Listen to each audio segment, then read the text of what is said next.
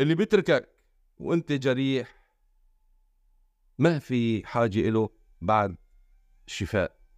أشخاص كتير كتير بالحياة بتركوا أشخاص كانوا معهم كانوا معهم لفترات طويلة لفترات طويلة كانوا معهم.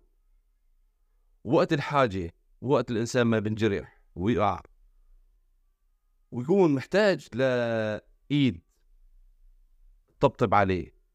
بشوف هالأشخاص اللي كانوا جنبه ووقف معهم كتير كتير. وقف معهم. يعني أنا مثلا من الناس وقفت مع أشخاص. ولزمني لزمني مثلا شخص. وقت أنا كنت بحاجة إله. وأنا كنت تعبان مجروح مريض ما وقف معي. الحمد لله طبت. أنا بقول له وجودك هلأ حاليا ما بلزمني لأني وقت الحاجة ما كنت معي. حاجتي إلك بلحظات وأنت كنت موجود وما عندك شيء تركتني.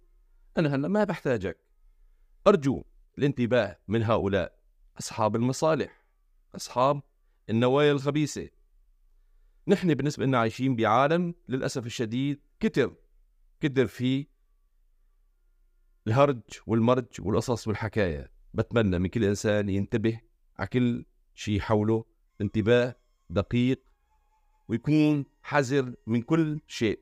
بحبكم في الله. معكم جهاد حسن من ألمانيا.